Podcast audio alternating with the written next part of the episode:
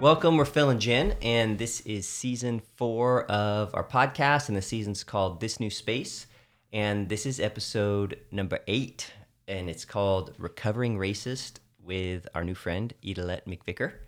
And uh, Idelette is an amazing person. She just released a new book this year called Recovering Racists: Dismantling White Supremacy and Reclaiming Our Humanity. And this book and this conversation, and really her work in general, are so helpful if you're a white person trying to do the work of waking up, walking the path of becoming anti-racist. It's one thing to wake up. It's one thing to recognize the systemic racism that exists and um, all that that entails. And it's a whole nother thing to keep going in that journey of um, helping to do the work of change, of transformation, both internally but also societally. And so Um, that is the becoming an anti-racist part. And her story is wild because she is a white woman who grew up in South Africa in the apartheid era. And she tells of her experience as well as her own waking up when she was sixteen in the nineties uh, and, and what that was like to recognize that level of systemic oppression and racism that was baked into the whole thing. That, that uh, it, it just rocked her and put her on a wild story of uh, leaving South Africa and um, living all over the world, ending up in Canada, and um, just this sort of trajectory of her own life, and then the way she helps everyone walk through the trajectory of our lives and what's going on. It is powerful, and you're going to want to listen in. Um, she's, she's like she's like a new friend. Um, I mean, I feel that way with pretty much all of our guests, but yeah, there was such a connection with her. She just, you'll see. And you're you're going to want to listen all the way through to the end just because there's so many nuggets of just wisdom, and it was so helpful. But before we do that, uh, we have a few things going on. And it's summertime. It feels like it. Yes, it is. We just had our first meetup uh, last weekend, and it was so awesome. And we have another one coming up July thirtieth. So what are meetups? Meetups are, we just came up with this idea of like, what if we just get people together and provide space for those who whose faith is expanding to connect and to process and to keep growing and to have conversations around how do we live more meaningful lives? How do we create a more loving world? And as we experience more in our spiritual lives, I think a lot of us have, you know, questions and doubts, and people are just feeling weary and disillusioned with the status quo. And so I think many are sure of what they don't want, but they're still figuring out what they do and even feel kind of like spiritual nomads, like they don't really belong anywhere. And many are desiring to embody Christ and, and hold on to Christ in their everyday lives, and they're finding that it's bigger and more inclusive than they than they previously thought possible. And so our hope and our kind of vision for it is that we are just providing the safe space to connect with others on a spiritual journey, to ask our questions, to share our doubts and our thoughts without judgment, and um, to process our faith lives. And really just also to set down the heaviness of the world for a moment and to have some tacos and some margaritas and have a good time. So that's what this space is all about, and we would love to have you there for the next one. That's July thirtieth. You can go to philandjenwood.com slash community to sign up for that one. So philandjenwood.com slash community. And love to see you there. That will be in the Orange County, California area, and also something else that we're doing in the Orange County area as well. We're calling it Expansion Lab, and we're doing a free breath work, heat and cold, which is just sauna, ice bath, lunchtime workshop with like an integrated mind, body, spirit experience to reconnect you with the beat of your life. And if you want to find out what that means, well, you should come and find out. It's Wednesday, July twentieth from twelve thirty to one thirty. Spots are obviously limited, and if you're interested in that, you want to find out more, you want to have a integrated mind, body, spirit experience with some breath work and sauna and ice bath, um, hit us up by emailing us at hello at philandjenwood.com, and you can reserve a spot there. And now for our conversation with our new friend, Idelette. Well, welcome, Idelette. We're so glad that you're here with us, and thanks for being here. Can, did I say your name correctly? Because you said it once, and I want to make sure. Idelette. It's Idelette. Idelette. Idelette. Yeah. Idelette. Yeah. I love no problem. No problem. Thanks for being here. Yeah, well, thanks for having me. Yeah, um, I'm going to read your bio just to start off, just to welcome you so that our listeners get okay. a, uh, a okay. feel of who you are. So um, Idelette is an author, the founder of She Loves Magazine and the Dangerous Women Community. She's a creative soul and a midwife for liberation, which I love that phrase. I love that one. Uh, she believes that our liberation is connected to each other, and her work is in the realm of personal liberation, listening, asking questions, and holding space for inner transformation. And these are all things that uh, we're really passionate about as well. And so really excited to have you join us on the podcast. Thank you. Well, thanks for having me. um, so would you start just by telling us a little bit of your story? Who are you? Where do you come from? And then how did you get into this liberation work? Right. Just a few um, things. Just a small question. Yeah. Right. Um, okay. So I was born and raised in South Africa. Um, I was born about an hour outside of Cape Town in a okay. beautiful town called Paarl. And, um, but I was born right into a story. Um, and that history tells now is apartheid, was apartheid, mm-hmm. yeah. which meant um,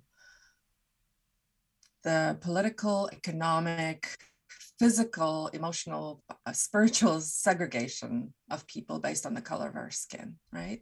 It was a, um, the division and segregation of kind of down, uh, down into my soul, mm. you know, and I didn't know it at the time, but um, yeah, so that's the, that was the context I was born into, the political context, but it affected me. And of course, as a white person, it affected me in a very small way, but um, affected Black, Indigenous people of color, like majorly, right? Yeah. Um, but that was the context. And so I grew up on the wrong side of justice, mm. really. Um, and so on the wrong side of liberation. So I, I grew up with in a liberation movement, but we were the oppressors. Wow. We were the ones that people were trying to be liberated from, mm. right? Mm. And so... But that's not the story we tell ourselves, right? When you're when you're that, um, and uh, it it took me leaving South Africa.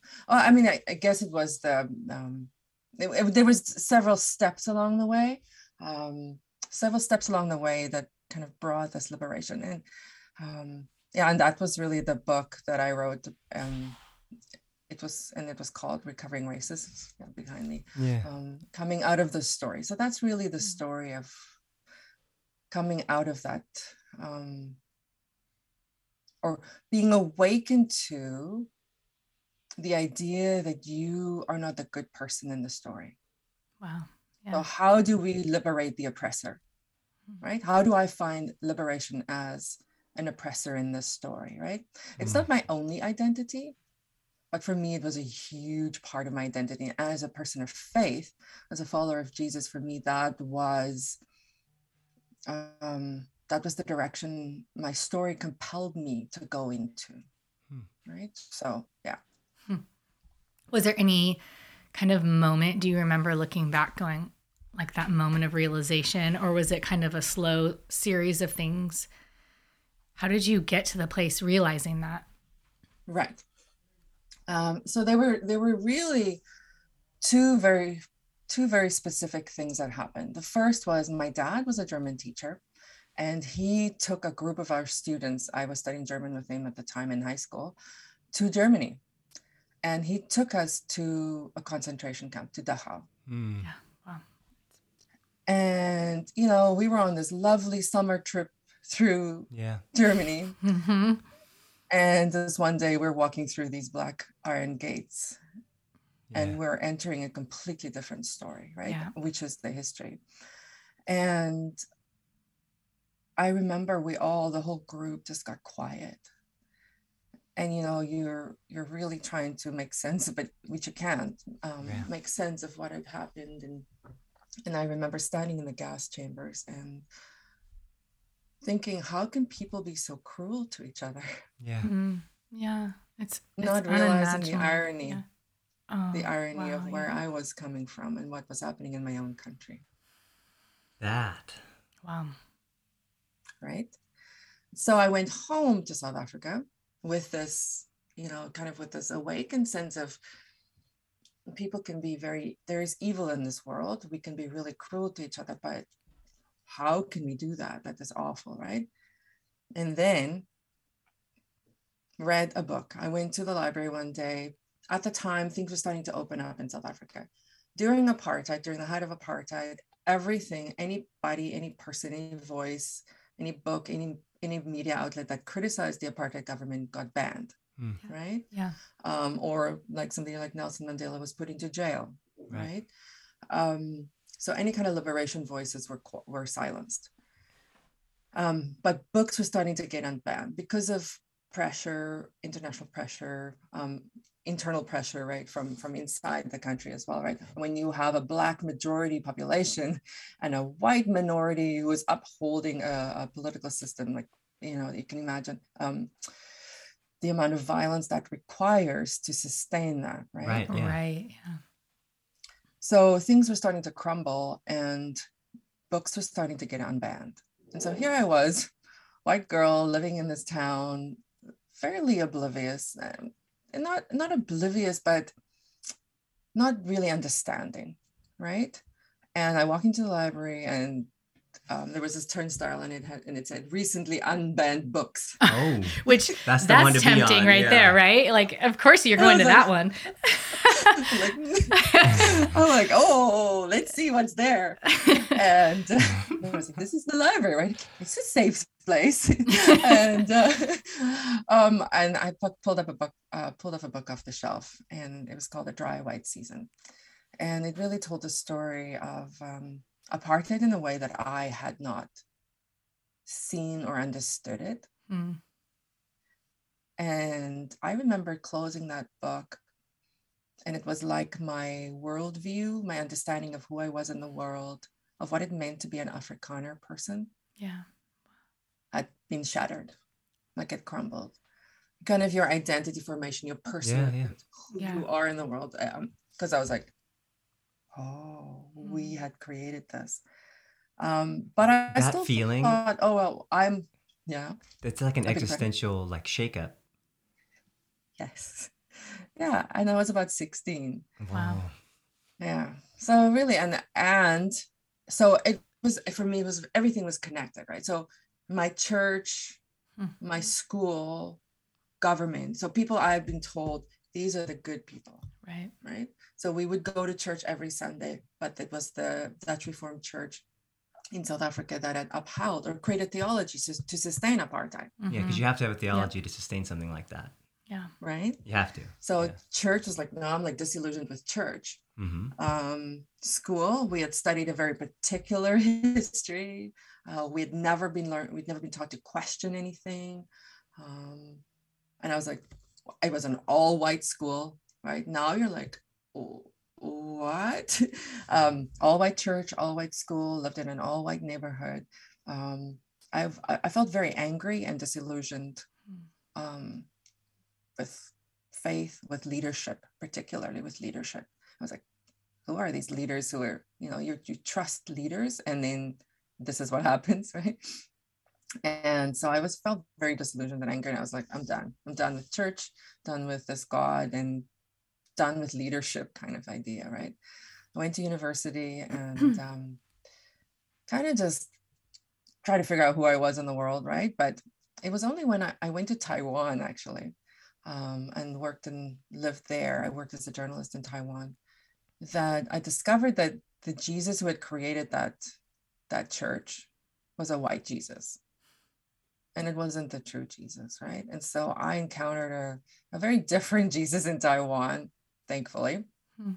Um, and so that then became part of my liberation story and kind of picking up the pieces and kind of gathering the fragments of the, all of the shattering, right? Because um, I just was like, I was done, you know, um, and so bit by bit, piece by piece, thread by thread, starting to kind of pick up and chase really after liberation, right? Like, okay, what is it? I felt so stuck. I felt really ashamed. Mm-hmm. Um, there was a, there was a, a, a very big moment in my story where I felt really deep shame, understanding that you know, when the United Nations calls this a crime against humanity. Yeah. That we had committed that crime. Yeah. And I understood my place in the story as part of the collective, right? Even so, um, to distinguish between the individual responsibility yeah. and the collective responsibility. It's really yeah. critical. And so I really identified with the collective responsibility. Mm. And I didn't know how to reconcile or to get reconciled with that. I didn't know how to do that, but I knew there was a different way. I didn't, I knew I wasn't meant to be stuck in shame my yeah. whole life. Right. Yeah, that's good. So, yeah. Yeah. So how did you move from the place of feeling stuck, feeling maybe ashamed and all these things to actually being activated or empowered to do something, to write a book, to get involved in the work that you're in? I mean, that's a big, that's a big shift. Yeah. I mean, so all in all this, I mean, that was, I was in the mid nineties, right? So like, this has been a long journey. So yeah. I, you know, I say that people ask, how long did it take you to write the book? I'm like, thirty years. Yeah. Right. yeah. right. right. Um, so honestly, it was just following the crumbs, like, oh, waking up in the morning, like, oh, I'm really stuck in this area. I can't, I feel so stuck. What do we do here, God? Like, um, what is this connected to? And honestly, time after time, um, whether I was journaling or in, in, in prayer time, right? Um, this was, was taken back to the story of apartheid and kind of like started learning our connectedness to each other. And so when we put these chains on others, we are also being chained. Yeah. And so when you confine others, right, which we literally did mm. with laws, there was a confinement in my soul. Mm. And so I was really trying to find, how do I break out of this confinement? And so it was just literally paying attention to how, what was I feeling in my body and in my emotions, and then my, like what was coming up in my prayer time and in my journals, right? Um, at the time, like in nineteen ninety-nine, I moved to Canada. I'd fallen in love with a Canadian, mm-hmm. moved across the world again. Quite a wow. shift. Right. Um, and so I, I, in my, you know, I, I say that in nineteen ninety-four, I got to vote in the first democratic elections, and political freedom came to South Africa at the time. But for me, my long walk to freedom really started then. Nelson Mandela wrote the book about the long walk to freedom for the mm-hmm. people of South Africa, right? Mm-hmm. But for me as a white person in that context, it was only after that election truly that I felt like I needed to, I was starting my walk. Mm. I didn't find people who were talking about it. I was, I was hungry to talk about it. I was hungry to figure out, what have we done? Like, how do we, how do we make sense of this? How do you, um, how do you deal with this? And honestly, like, white people were not talking about it. Wow. Um, and so a friend told me, like in the early two thousands, you need to read the, um, the Archbishop Desmond Tutu's book, mm-hmm. No Freedom Without Forgiveness. Mm-hmm. And that book was such a grace and a gift to me. Wow. Um, because he talked about Ubuntu, and Ubuntu is mutuality and our connectedness to each other. Mm-hmm. And I didn't understand why I, as a white person, was so connected to apartheid. Why did I keep wanting to talk about apartheid? Why was it coming up every morning? I would find God and I would be talking about apartheid. I'm like, oh, we're back here again, God. Like, what is happening? And um, I didn't understand why that was. And because of Desmond Tutu and his graciousness, I realized, because we are so connected to each other. Mm-hmm. And he specifically talked about, and he and he was referencing a movie um, in his book, and he talked about the change. And he said, uh, what white people didn't know is that when we um, we put Black people in chains, and we we're in the ditch together. Yeah. Um, and so when the white person is trying to get out of the ditch, we're still chained. That's right. Yeah. And so it's, unless we do this work together, we have to get rid of our chains. Mm. Um, And so it's it's different work, right? Um, but I, but I found my liberation as I started then listening to the to the voices of people like Desmond Tutu, um, and other Black liberation voices, right? Yeah. Um, indigenous voices, Indigenous women, who, yeah, who, who know about liberation, right? I didn't know anything about liberation. I'm I was just I'm just learning. I'm still learning, right? Mm. Yeah. It's um, it's interesting the way you described it, because it it this kind of process of liberation and transformation can't be like in your head. It can't be ideological. It has to be so embodied. And for you to go to Dachau, and like we went on our one year wedding anniversary um, to that same concentration camp, and I remember just oh. that like it's such an embodied like radical experience.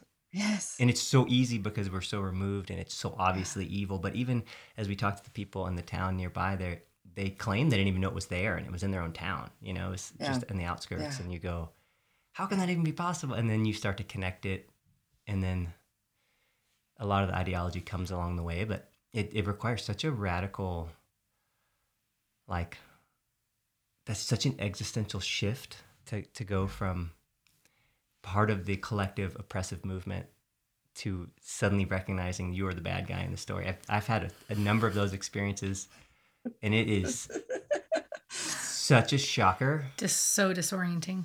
Yeah. It is. Yeah, yeah. It is. Yeah. Right? Wait, yeah, I mean. And so liberating. And yeah. Incredibly because it's liberating. The truth. Yes. Right. And the truth and will I set you free, right? You do, right. And as you do the work, yeah, I felt like I was, you, I was, I was building muscle and a capacity that I did not have before. Mm. Interesting, right? Yeah, yeah. I, I for me, if, I think becoming like, and I don't know if I was doing it intuitively, but I just knew I had to go to these places of pain. Mm. I think because of that Dachau experience. Um, so going to Robben Island, I just had to go to where Nelson Mandela had been kept in prison, and yeah. I had to see his cell, right?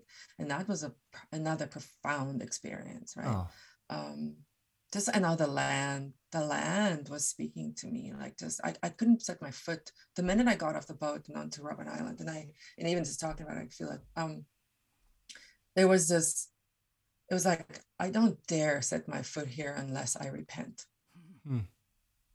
And so like, thankfully, people were kind of already walking towards where the, the kind of the tour was, but I literally sank to my knees and just begged forgiveness, and mm, and, and just I, I just couldn't walk on that land, mm. knowing who I was and what had happened there in the context of all of that. Right, like it was just yeah, it, the land was also speaking.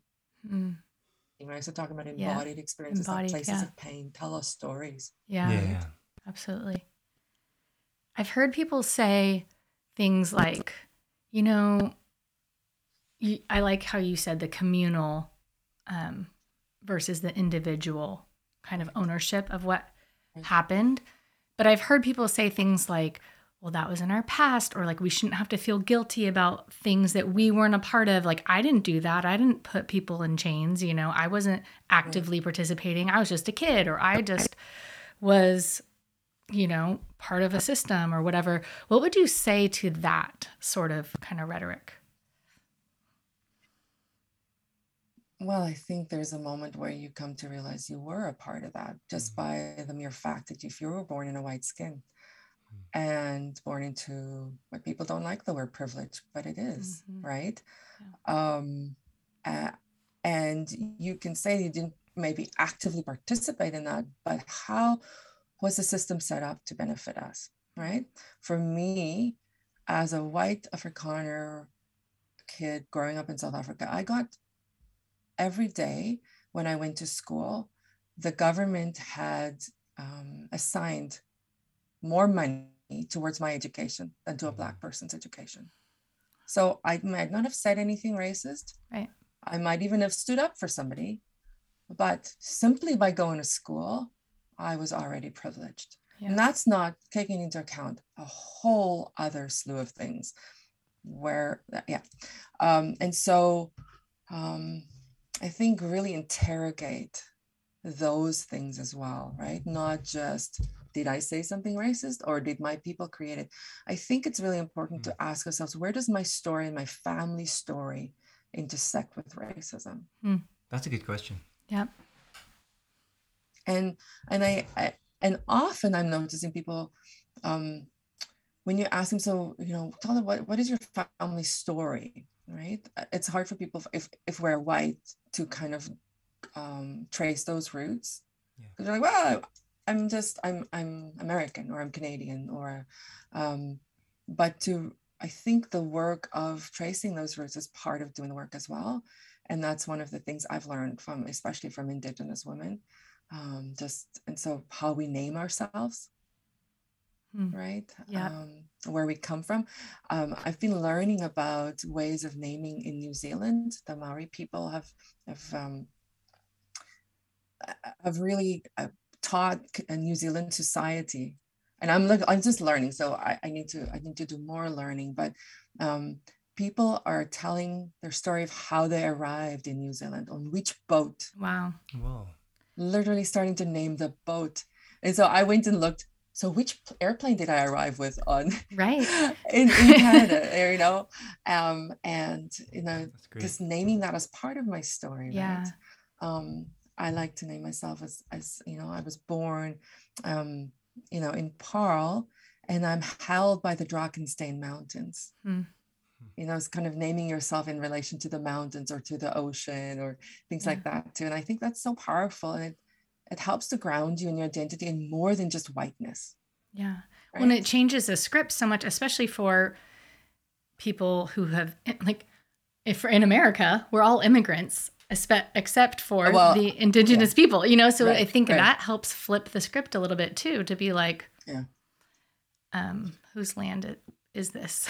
and right. Anyway, yeah. And, and it is, I think if there is guilt, why is there guilt? Guilt's usually just a, it's usually an indicator of something's wrong. Yeah. Right. But when we, when we, when there's guilt, so Um, then we have to see, okay, why is there guilt? Why why do I feel guilty about something? And then what do I need to make right? right. Mm. What is it? You can't make, we can't make right the whole of society, but as an individual, then we can say, what is my responsibility as an individual, right? As part of the story. So for me, it was about, for me, restitution and repair very started with the education. Mm. So how can I now give back to education in South Africa, for mm. example, right?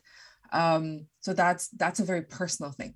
Yeah. Um, I do, there's one caution I just want to. Um, sometimes when we do, and I and I made this mistake, when we realize, oh dear, I am part of this large story of repression or of hurting people, um, and it's a communal story. What we want to do is we want to apologize or repent to another individual. Mm. Mm. So we kind of run up. So, and, and Austin Channing Brown talks about this in her book, I'm Still Here as well. So mm-hmm. I, I would really recommend reading that too. And she talks about, she was speaking, uh, she was speaking. And um, afterwards, she had this huge lineup of people lining up to talk to her, and how person after person after person was repenting to her. Oh man. And she became this priest to their right. um, confessions, to their confessions. And she's like, this is not mine to carry. No, no, I did not all. sign up for this. Oh, man. Right. And so we do, we make this thing where we do, we confuse the individual and the collective. Mm-hmm. Yes, there's room for the collective repentance. It has to be done very carefully and communally and in relationship, right? But the individual repentance, I would say, if you had harmed somebody personally, if you had harmed somebody, absolutely, that's where we go, make it right. Right. But if there is some, if you were part of the collective guilt and experience and oppression, we can, we can start by making that right in the privacy of our own room, right? Mm-hmm. In our own quiet times, um, in those, um, that's where it starts. Right. Um, and so don't take that collective guilt to an individual. Yeah. Right. Yeah. That makes sense. I like, I like that distinction. There's also such a interesting distinction in, in places where racism has taken root in whiteness, like you're describing. So, like the, it's it's such a stark um, reality in South Africa, where you're from, because of apartheid and because of, yeah. like we we visited um, with some friends, um, some churches years ago, and it, it's yeah. it's like so clear when you're mm. when you're there, and it, it's a way you feel it. It's like a weight. It's a presence. It was un- so unsettling, and so it was just so in your face, you know, to us yeah. as outsiders. It's like whoa, yeah. but here, where we live in America, it's like it's transformed so many times in so many ways, and that it, it is like subtly embedded itself into the laws and into society in ways that people just wildly keep denying, you know? And then the right. way that it gets subtly embedded into like the theology and the right. the church. And I would say subtle for white people, maybe. Right. Right. right. That's what I mean. I think those who who are on the on receiving end of that, for them it's not necessarily so subtle. Right. Yeah. Yeah, that was the wrong right. word. You're no, right. no, no. I'm just like, yeah, I hear you. I hear what you're saying, right? So, but to become aware of that, um, the shape shifting, right? That's a better this, way to say it. The shape shifting of how racism embeds itself into society, right? Yeah. yeah. Um, when you, I, I don't know, have you have you ever been to the Equal Justice Institute's uh, museum? Mm-mm. In Montgomery, no. I would highly recommend it. It is one of the most powerful places, and the ways they have, the way they have laid out the museum, you watch the shape shifting oh, of racism. Really? Wow. On, on the North American continent, right, and especially in the U S context. I stood there and I just thought this was. I mean, I, I um. Bryan Stevenson is brilliant. You could yeah. see his political mind, uh, um, his um, his legal mind behind this too, right? Obviously, this the, a lot of people worked on that, but just to watch, to see transatlantic slavery, um, and then slavery in the U S, then the Jim Crow, then the the um, school to prison pipeline, mm. um, now uh, black bodies on the street, right? Um, yeah.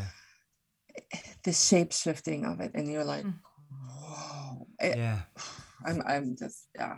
Um, it's, it is, it is, it is astounding, and you cannot deny it standing there because you literally watch it play out through history, right? Yeah, yeah. It's, it's. So it's almost, it's, it's the same thing you were describing when you come to terms with it at home when you were sixteen, to really become aware of that and move out of the ignorance yeah. into actual reality is such a devastating like wake up. And then to discover even like the American church's participation and um, yeah. complicit nature at times, and also direct nature at times, and a right. lot of that shape shifting. And it's like such a overwhelming, there's just a lot of grief in it, you know? Yeah. Yeah. Um, when I was, when I was, I was driving, when I was driving down to Montgomery, I, I, took, I drove by myself. Um, I was, I, I flew into, into, um, uh, Georgia, and, um, and then we were in Tennessee for a funeral, and then drove down to Montgomery, and I was listening to Jamar Tisby's book mm-hmm. as I was driving, and about the complicity oh, of man. the church. Yep. And I was like, oh, it was, in that context, it was so powerful yeah. to so do that. Powerful. I bet. And like driving into Birmingham, and like I just listened to him talk about, you know, the four girls, um, and the bombing, and like it, it just, and then and yeah, it just, it was really, I yeah, a powerful experience to do that. Um, so when okay. did you kind of wake up with from your? When did you have your awakening? I mean, is it yeah. okay if I turn the tables a little? Yeah, yeah. sure. Um, I grew up in the South. I grew up in Texas. We're in California now. And so um, it was a much more present reality. I was never um, ignorant of it. Of, of okay. It's just, I grew up in South Texas. So like okay. racism is just very real, and whiteness, and all, all, all of these things. And uh, okay. yeah, so I, I don't... My awakening was more of, uh, um, my friend took me to the C C D A conference in twenty nineteen. And yeah. um, I've told this story, I think, on a different yep. episode of our podcast, okay. but it like, we were there learning about a lot of justice things and, and ways to get involved. And it was, actually it was in Texas. And what shocked me, because I was a pastor of a church at the time here in California, and I'd always had this mindset of like, the local church is the hope of the world, and, you know, we're making all things mm-hmm. new, and um, we're, you know, defeating whatever injustice, evil in the world, or healing or renewing. Yeah. And uh, the each speaker at this conference, not intentionally, it wasn't like a conference about this, but everyone brought a history of their thing, whether they were talking about immigration or whether they were talking about um, the death penalty, or whether they were talking about racism, or whether, like, what, anything. And all of them involved like a history of how a lot of the current realities that exist now actually birthed out of like church Christian involvement, like creating it, and then are the very things that are sustaining it as well, and how that's tied up into particular political ideologies, and how it's all like one thing. And I had this shocking moment where I connected all the dots at the end of this conference, and I said, oh, oh man, we we actually started all of this, and we're the thing that upholds it. And then I realized, oh, if we were to try to like defeat evil, we'd actually have to like defeat ourselves in the world. And then it was like a real shocker, because it was more of an awakening to the American church's participation right. in it. And then right. I started like reading a lot more, and yeah. um, Jamar Tisby's book exploded yeah. my mind. Yeah, because right? the, the way he, he threads that together with a few others, right. and, and it was like, a, um, yeah, yeah, that was like a rug got pulled out, you know. And you just think, yeah. whoa, now what? You know, and, and then we now started, what? Where we started, do we go from here? We started talking yeah. about it as a church, and people started getting like really upset. Yeah. Or people would say, like, some people were like, "I'm so glad we're talking about this," but other people or other leaders in the area would be like, "That's very dangerous. You can't talk about these things. Right. It's very political, right. or it makes me uncomfortable." And it was like, yeah, how yeah. fun! Like, it was, the whole thing was like a, it was a shocker, to say the yeah. least, you know. And yeah. so then you you start to watch the way that's played out over the last eight years, to the political cycles and all the things that have happened, right. and you yeah there's yeah I think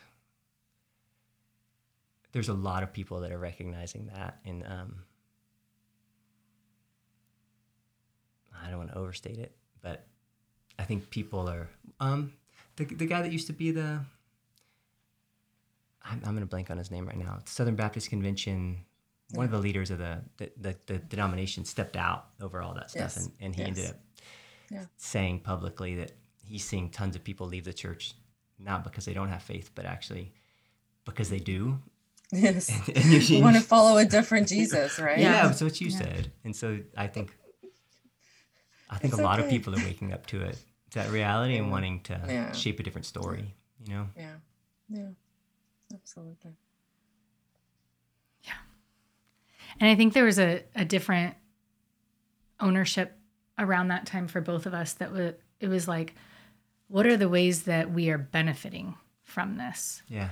And yeah. so that was a different yeah. lens for me to think about, oh, wait, I might not be actively racist, but I am benefiting in all kinds of ways in my entire life. And it, again, already kind of aware of that to a degree, but just eyes wide open. It was just a different thing.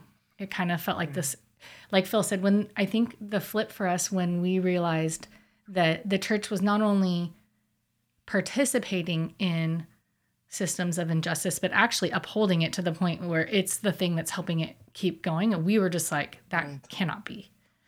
And, um, yeah.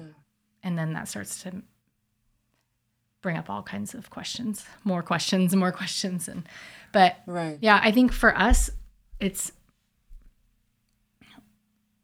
and, and I don't, I love to hear what you think about this, but when I look at the scriptures and I look at Jesus, I'm like, yeah, this is, Jesus was,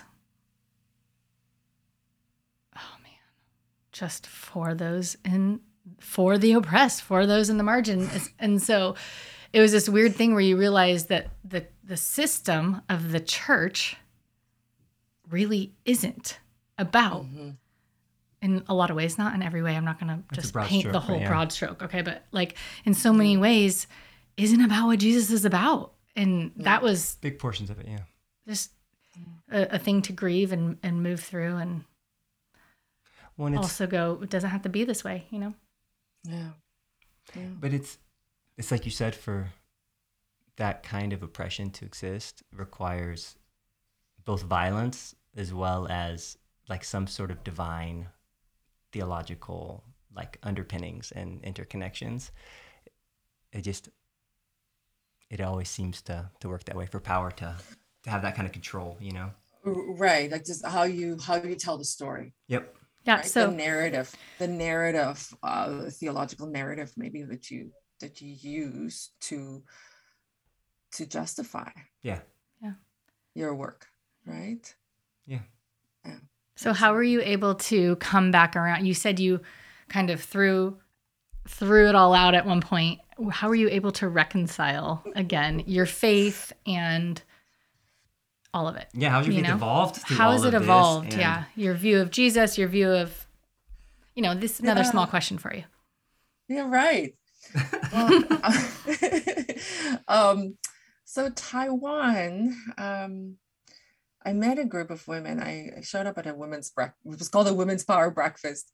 Power, and, uh, power breakfast. Yeah, women's power breakfast. It was, it was just fabulous. And yeah. anyway, so, um, but what I, I met was a, was a different Jesus. And I think at the time I also learned, um, you know, ironically, I, I picked up a book called Experiencing God, right? Like, and this was yeah. out of the Baptist mm-hmm, denomination, mm-hmm. right? Old school. And, but it, right. But it was so powerful for me at the time. And it was like mm. this very, um, I actually learned how to hear from God, right? Like how to have a, how to have a relationship with God, right? Mm. And uh, made mistakes and kind of, um, I guess I'm a bit of a mystic, right? Um, and so, and just learning to kind of just go for it um, and follow, and follow the Spirit, I guess. Um, and then, you know, made big shifts, like moving to Canada was a huge a leap of courage, right? Yeah. But I yeah. trusted yeah. God so, so deeply because um, I mean, I hardly, hardly knew my husband at the time, but it was, you know, wow. I, I mean, I don't necessarily recommend it, yeah, right? but, but it was, it was absolutely the right thing. Um, but I think you just, you do the things and you walk and you realize, oh, God is here. God is here in this place, right? Um, and then I think I just, as I was learning who God was and who God was not, right? Yep. Because I had such a clear picture of who God was not. I knew what God felt like. Um, I knew I knew what it felt like to follow the God, the white God in South Africa. Mm. It felt small. It felt tight. It felt it was white, right? Mm. It wow. was. It was. It. Yep. It didn't feel free. It didn't feel. It didn't feel like me. It didn't feel like the fullness of myself could, could be or would be accepted, right? It didn't feel like wholeness. It didn't feel like love. Um, it felt like performance hmm. and it felt like uh, earning, right? And it felt like not talking about the real things. Um, and I didn't want anything to do with it. I wanted to, so I started tasting the God who feels like wholeness and who feels like peace and beautiful uh, justice. It, you know, I think voting in that democratic elections, that day was another powerful, um, very bodily experience as well. Yeah. Um, because we were lining up for hours to vote oh, in really? that election. Wow. And I, and I always talk about, we, we, we were lining up, we were waiting for hours to vote, but people had waited a lifetime. Yeah. Mm. Yeah. To vote in that election, right? And so they were willing to wait for hours, yeah. right? I've seen so pictures not, of that. I remember right? yeah, reading about that. Right. But Powerful. I remember the women standing in front of me and the sun was shining and they were singing and dancing and I felt it and I felt the freedom. Mm. I felt the sense of peace, of largeness, of expansiveness. And I was like, this is what I think life is meant to taste like. I think this is how it's meant to feel in your body and how the spaces between us, when it's right and it's just and it's whole and it's good, this is how it's meant to feel like. Yeah. And that is what I went looking for. Mm. And when, when that isn't there, then we have work to do. Yep. Right. Yeah. So that's, that's what I chased after. And so. That's um, so well said. Yep. Right. I love how you're it, talking. About, oh, sorry. No, go for it. Just being in, you keep referencing like being in your body. That's something we've been talking about a lot, of just not separating out our spiritual lives from our physical lives. Right. And then that connectedness with one another, you right. know, it's, it's such yeah. a huge part of our spirituality and our faith. It's right. right. We're all one, we're all one body, yeah. you know? Right. And when one part of the body hurts. Yeah. Right. Like, and what does that really do to the does. larger body? Yeah. Right. Yeah. And, and then also when the, when we heal that part, when we heal parts, it also affects the whole body. Right. When we, yeah. So I mean, we have so much work to do, we but do, there's, yeah. I also believe in that. Like I, I've also seen those major shifts happen. Yeah. It's happening. Right. Slowly. And it's happening. Right. It is. Yeah. Yeah. No, it is. Um, in the intro of your book, we read we read some of your book, and can I can I go ahead and quote some of it right now? Sure. Go ahead. You say, um, as a white woman talking about race and racism, I don't see any way forward without addressing money. I do this at the risk of appearing performative. My hope is that the transparency rather than performative allyship is what remains. As we move forward, I'll be referring to other examples of restitution in our conversations, so we may inspire each other toward change. To that extent, ninety percent of the author income, that's you, um, from this project will be donated to restitution in South Africa, anti-racism work in the United States, and reconciliation efforts in Canada. The other ten percent is for the part of me that is a woman, also on a liberation journey out of patriarchy, who is finally learning that her worth and words have value. And first of all, I think it's incredible and just so telling of who you are, which we're getting to know right now, um, that you're donating the ninety percent of the profits from your book towards restitution and reconciliation. Um, I'm really interested in this ten percent, yeah. what you said about that. Uh, so you saying that line, just that you're learning that your work has value coming out of a patriarchy, you know, especially South Africa, we saw that as well. I mean, especially in the churches. I mean, we really experienced, I experienced that firsthand.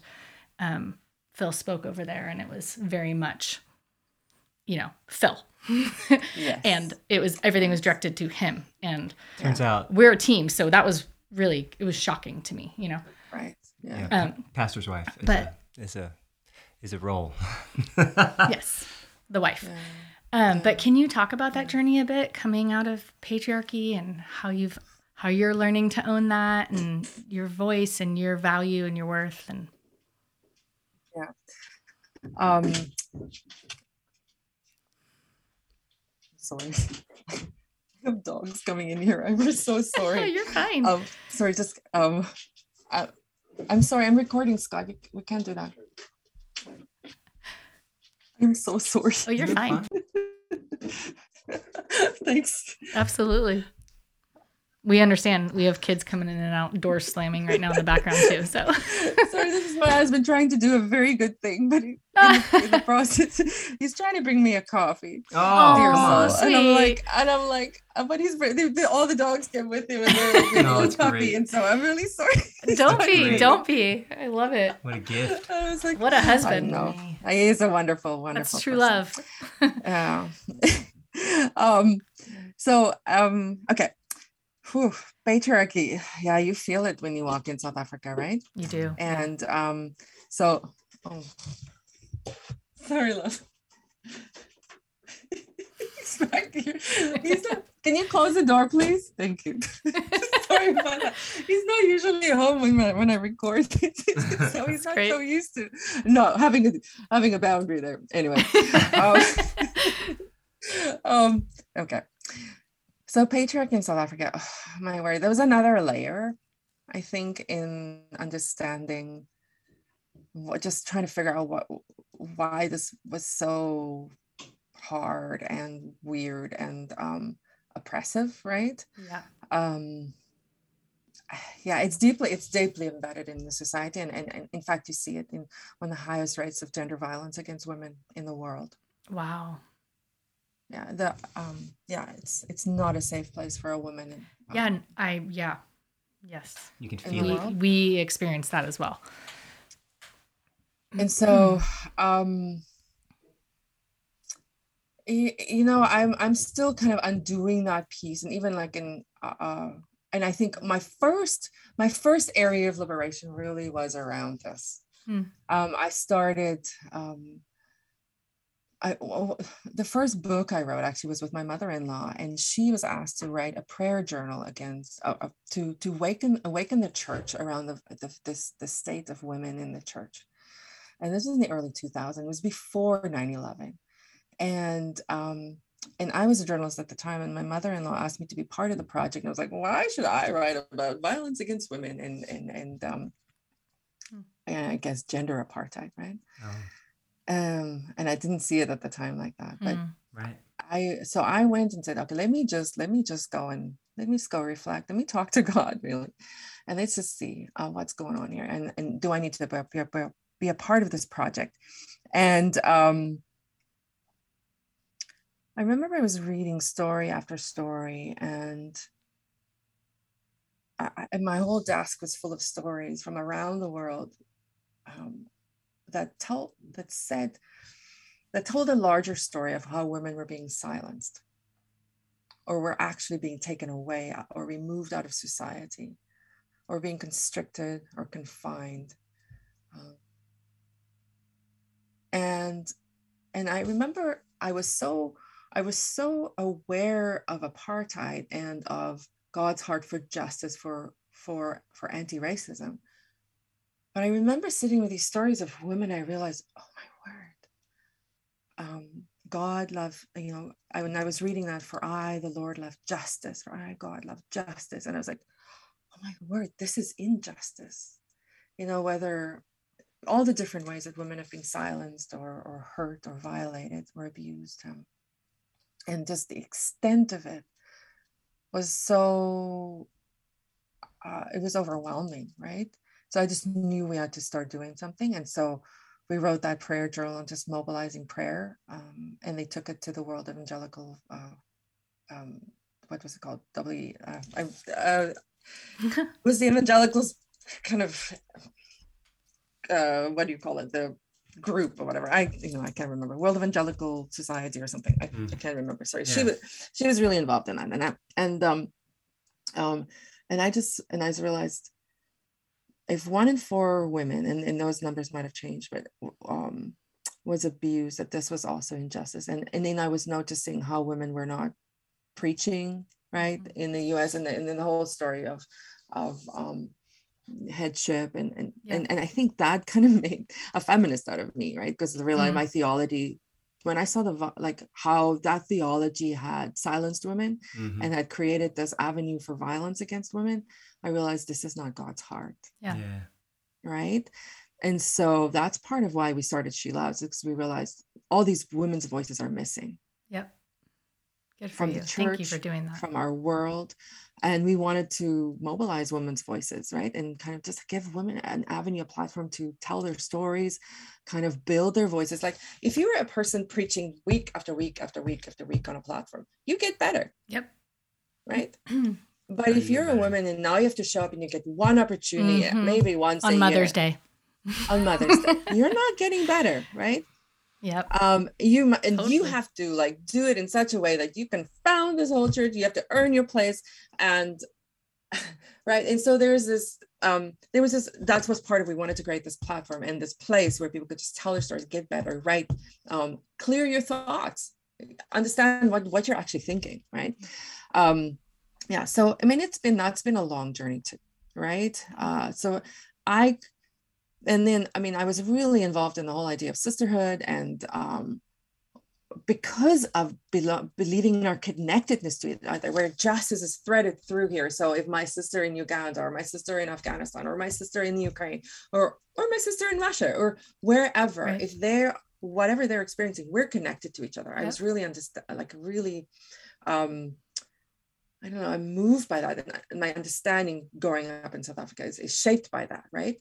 Um, but then I realized I couldn't write about sisterhood until I'd write, written about how and why I believe in a specific kind of sisterhood, right? Or, and and and, I, and that word is now like, it's it's it's not a word that I love anymore because I feel it's a little bit, um, we have work to do there as well. Mm. But um, yeah, so it's, it's, it's been a long journey of just understanding that my voice has value. My, I have a place in this world, right? Yeah. Um, and that is okay to, to earn, to earn, you know, money for our work, right? Um, and, and that that has worth, right? And so just understanding a little bit of that concept, right? Yeah, it's all liberation work, right? It all, and yeah, it's it all, all liberation work, and just feeling where where am I stuck, and just going, moving in that, in moving in that direction, right? Yeah, I love that. So many of us get stuck and then just stay stuck or yeah. stay overwhelmed or right guilty spin out or um, yeah. avoid yeah. or cope, and rather right where am I stuck? Mm-hmm. Yeah, move towards it. Yeah, yeah. I, I love that. And but they, but that remind but it requires humility, I think. Yeah. Oh yeah, it's a death. Yeah. Right, it's a death, and it's a beginning as well. Yeah, yeah. It's a resurrection. Right? Yeah, mm. yeah. So yeah, that is why I, even with all of my frustration with all that stuff that I learned about the church or whatever, that I'd never, I can't let go of Christ, because it's death and resurrection. Mm-hmm. From death always comes life. Yeah, and that's always the center of the story. Yeah. Yes, I know. There's oh, yes, mm. the movement of that is so profound, right? Like, this is how I can sit here, have this conversation with you, right? Right. How can God take, I mean, how can I have a title like this? Like, you have a title like this. Yeah, it's beautiful. And yet God says, yes, you're a recovering racist and you're beloved. Hmm. Right? It's, there's, this is a death, but there's also a liberation in as we acknowledge this and as we do the work and as we become part of creating a different world for everyone. Yeah, that's good. Yeah, so good. Yeah. Um, I think this, we've been leaving each episode on this question with our guest. Um, I think it leads kind of right into it, but what is giving you hope right now? And it can be anything. I mean, it doesn't have to be like what we were just talking about, Jesus and resurrection. It could be something little, but what's giving you hope? Yeah. Uh, you know, I'm a fairly hopeful person. I mean, I, I'm fairly hopeful. Um, I think because I grew, I, I see, I have a long view of the world. I think because I grew up in apartheid, I saw mm. it, I was in the middle of it, and I saw it crumble. Yeah. I saw that oppression and injustice does not remain, right? That God is faithful and God remains. I saw the Berlin Wall crumble. Mm. We saw that, right? Yeah. Um, and I saw history kind of t- telling us a story of um, evil. It, it in the end, it, it gets shown. Sometimes it takes a long time, right? Um, and unfortunately, people get hurt, and and um, there's consequences when we have, when we when we make decisions, right? I, I think um, that was one of the hardest things for me. Is like, um, I'd rather apartheid never happened, right? Like I, the the pain that we have caused, right? Yeah. Um, so when when people made decisions to do that, there were there were. we had caused so much pain, right? Mm-hmm. So I, one of the things that I, I said to God was like, you know, what do, um, you know, how, what do I do with this? Like, what do, um, I'm just like, I was so disillusioned, right? And, and, and th- th- this was the sense that, you know, people mess up, but my purposes remain, right? Mm-hmm. And there are consequences, and then we have to move through those consequences and learn how to, how do we, How do we make right, right? How can we, we, we can't make it right. In, in fact, you know, I, Kathy Kong talks about irreparable harm, right? Mm-hmm. Like we have to also sit with the fact that we have done irreparable harm. And I look at somebody like the, like the Archbishop Desmond Tutu, who at the end of his life you know, here's a man who had walked through the most awfulness and had experienced the most awful racism. And yet when he could laugh, yeah, mm-hmm. yep. he laughed from such a pure, mm-hmm. childlike, joyful place.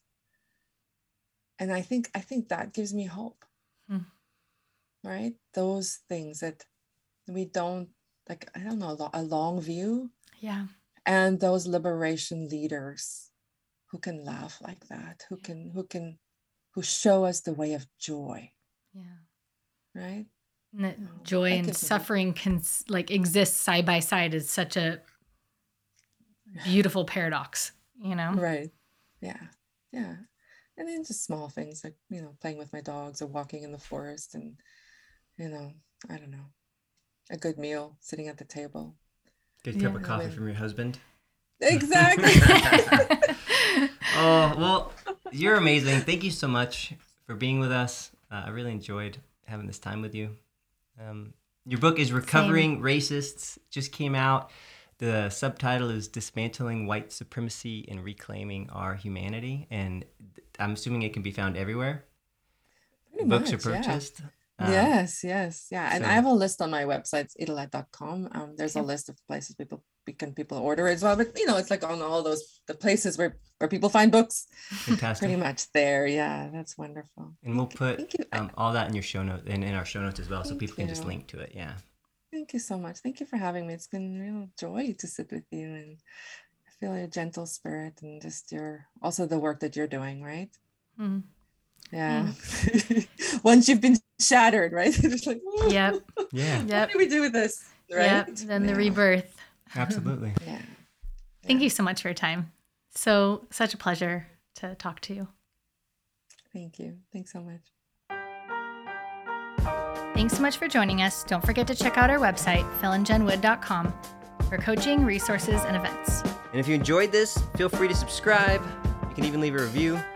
Keep going. See you next time.